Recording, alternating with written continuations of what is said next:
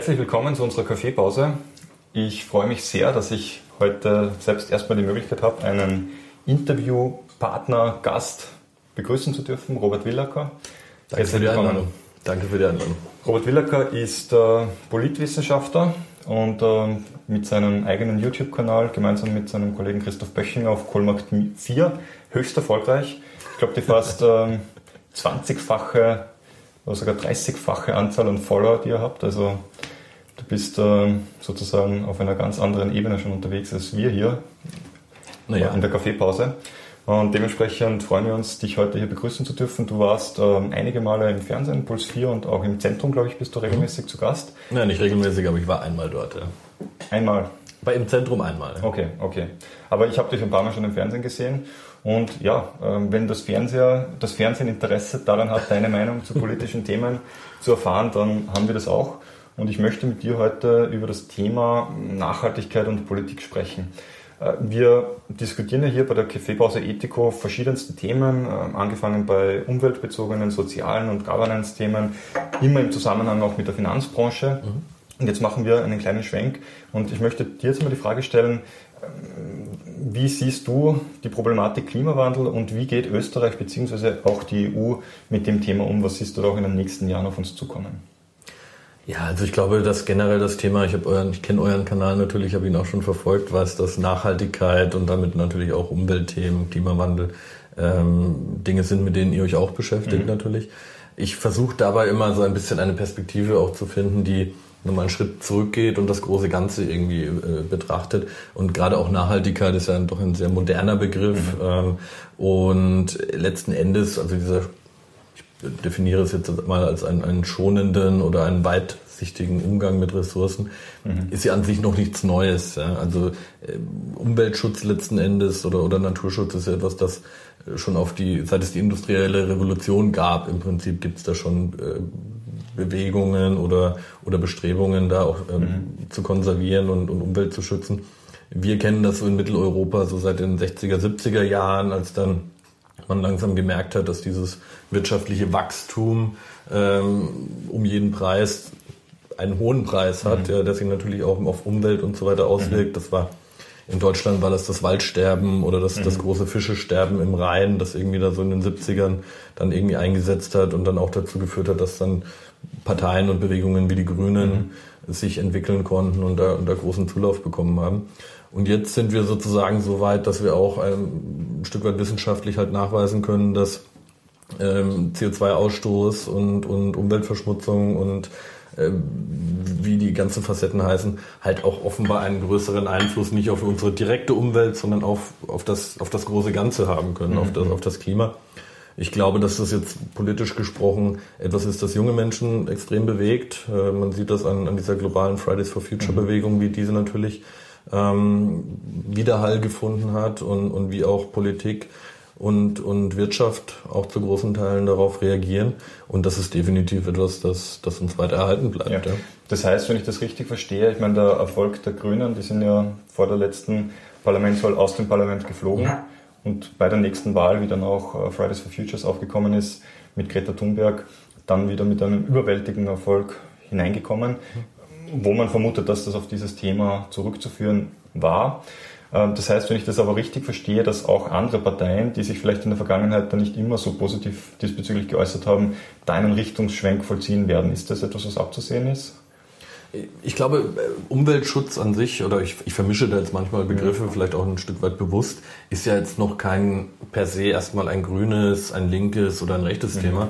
Ähm, gerade auch konservative Parteien. Ja, konser wollen ja durchaus auch gibt diesen, diesen Mitte-Rechts-Bereich, diesen, diesen Spruch, Umweltschutz ist Heimatschutz. Ja. Mhm. Also das ist ja etwas, das, das durchaus auch Parteien, die sich nicht links verorten, sich ja. auf die Fahnen geschrieben haben, äh, ihre Umwelt zu konservieren, die mhm. Gesellschaft zu konservieren. Da spielt das eine große Rolle. Mhm. Ähm, vielleicht ist es in, irgendwo bei, in, in, den, in den letzten Jahren etwas verloren gegangen, aber ich glaube schon, dass man sich da auch wieder ein Stück weit drauf rückbesinnen wird, weil jeder möchte ja in einer intakten Umwelt leben. Absolut. Ja. Und das ist, glaube ich, ähm, ich, ich, ja. ich sehe das auch so, dass eigentlich ein vernünftiger Mensch niemals dagegen argumentieren kann. Die Frage, ob man mit einzelnen Maßnahmen d'accord geht, darüber kann man sprechen, aber das große Thema an sich, das sollte ja undiskutabel sein.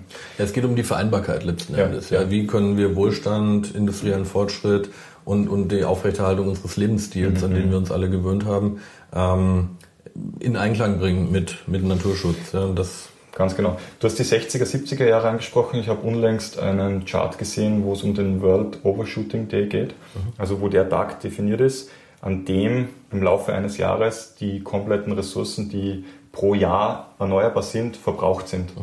Und der war in den 70er Jahren, im Jahr 1970 konkret, äh, der 1. Jänner. Das heißt, ein, innerhalb eines Jahres wurde genauso viel verbraucht, dass es sich auch wieder erneuern konnte. In so. den Jahren davor okay. war es ähm, wahrscheinlich so, dass die Welt einfach oder die Menschheit nicht die kompletten Ressourcen verbraucht hat. Bis 1970 hat sich das aufgeblasen und seit 1970 äh, geht die Reise weiter und mittlerweile sind wir irgendwo im August, Mitte August. Das heißt, vom 1. Jänner bis Mitte August verbrauchen wir das, mhm. was global pro Jahr zur Verfügung steht an Ressourcen. Das heißt, um es zusammenzufassen, es geht sich einfach nicht mehr aus. Das ist einmal das Erste. Das Zweite ist, ähm, das ist äh, wahrscheinlich neben dem Klimawandel als große Herausforderung des 21. Jahrhunderts auch das Bevölkerungswachstum als zweite große Herausforderung. Ähm, auch nicht absehbar, dass sich das ändert, wenn man insbesondere jetzt auch China ähm, so als, als, als ähm, Musterbeispiel für den Aufstieg eines Landes aus der Armut in den Mittelstand hinein sieht äh, und man sich einfach mal überlegt, was es bedeuten würde, wenn wir auf der ganzen Welt westlichen Standard hätten. Das funktioniert einfach nicht. Ähm, was ist für dich eine potenzielle Antwort, die die Politik auch auf diese Problematik geben könnte? Das finde ich eine spannende Frage. Ist in der Tat eine spannende Frage, weil sie natürlich ähm, eine der ganz großen Fragen stellt. Ja, wie gehen wir allein damit um, dass es auf der ganzen Welt natürlich unterschiedliche Entwicklungsstände, sage ich mal, gibt von ganzen Regionen, von Ländern, auch von Kontinenten. Mhm. Weil letzten Endes äh, Klimaschutz, Umweltschutz ist natürlich ein Stück weit ein Luxusthema. Ja, mhm. weil ich muss es ja erstmal geschafft haben als als Gesellschaft durch industriellen Fortschritt, durch durch äh, Wirtschaft und so weiter ein gewisses Maß an Wohlstand zu erzeugen. Mhm ähm, bevor Themen wie, wie, wie Umweltschutz und Naturschutz dann wieder in den Vordergrund rücken. Ja? Mhm. Ähm, ist heute mit sicherlich einfacher, weil die Technologie auch weiter fortgeschritten mhm. ist, als es noch in den 60er, 70er waren. Aber das heißt ja nicht automatisch, dass diese Technologie auch überall verfügbar ist. Ja? Absolut. Ähm, also jetzt zu glauben, dass wir, dass wir nur mit ähm, erneuerbaren Energien, weiß ich nicht, in, in, in, in jedem Teil der Welt äh, den kompletten Energiebedarf und auch den Bedarf an Wirtschaftswachstum decken können, also mhm. den Energiebedarf für das Wirtschaftswachstum, damit wir dort auf ein, auf ein Level kommen, wo wir von einem menschenwürdigen äh, Wohlstand für alle, für alle Bevölkerungsteile sprechen können. Ähm, das wird schwierig werden. Und das hat sogar Greta Thunberg äh, mal erkannt. Die hat in, in irgendeinem Paper, das sie rausgegeben hat, geschrieben, dass Atomkraft in manchen Gegenden der Welt dafür zu beitragen mhm. kann, den Energiebedarf zu decken, was hier sehr viel Kritik eingebracht hat. Wollte ich gerade sagen, ja. Ähm, aber letztlich, um die Frage vielleicht angehend zu beantworten, die UN hat sich ja, und darüber habt ihr auch schon mhm. eingängig gesprochen in eurer, in eurer Sendung, sehr hohe Ziele gesteckt, auch mhm. um zu sagen, wir wollen, wir wollen die Umwelt bewahren. Aber man sieht da auch schon natürlich, dass die globale Bekämpfung von Hunger, Wirtschaftswachstum und Umweltschutz mhm. und Naturschutz diese Ziele sich teilweise ein bisschen widersprechen leider mhm. noch. Ja. Also was ist für dich äh, ein wahrscheinlicheres Szenario. Szenario 1, dass die globale Weltgemeinschaft sich darauf einigt, dass der Wohlstand, der Konsum so weit abgesenkt werden müssen, dass alle exakt gleich oder annähernd gleich koexistieren können oder dass eine Form des Imperialismus, wo der Stärkere den Schwächeren unterdrückt, um sich selbst den Wohlstand zu leisten, ähm, sozusagen als zukünftiges Szenario zu erwarten ist. Welches der beiden Szenarien ist wahrscheinlicher? Also, dass man sich auf ein globales Level irgendwie einigt und, und wo das dann liegen soll und ob wir dann hier erst eine Deindustrialisierung vorbei vollbringen mhm. müssen, halte ich für wenig, ähm, für wenig realistisch.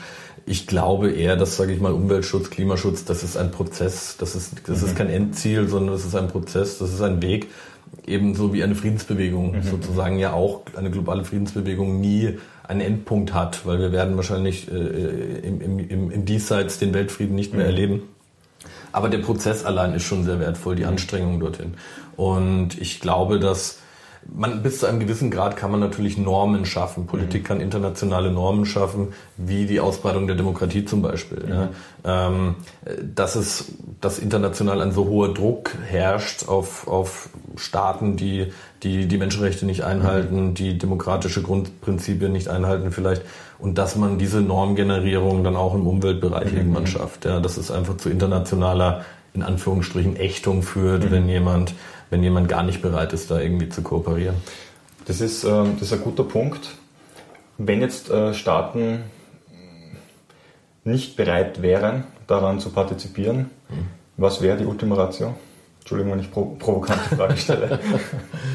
ähm, muss, muss, muss die Demokratie dann auch mit Waffengewalt, so wie die Demokratie mit Waffengewalt teilweise umgesetzt wird, vielleicht auch der Umweltschutz mit etwas härteren Mitteln eingefordert werden? Weil das ist ja die Herausforderung, vor der wir momentan stehen. Die Frage hat den Hintergrund, dass wir schon seit Jahrzehnten Erst hatten wir die Millennium Goal äh, Ziele oder wie die heißen, hießen. Mittlerweile haben wir die UN Agenda 2030, wo Ziele definiert wurden, die wir erreichen sollen. Aber es scheitert in der Praxis nie daran, Unterzeichner zu finden, aber Staaten, die wirklich konsequent dann vielleicht auch unpopuläre Maßnahmen setzen, äh, staatsintern, um dann diese Ziele auch zu erreichen.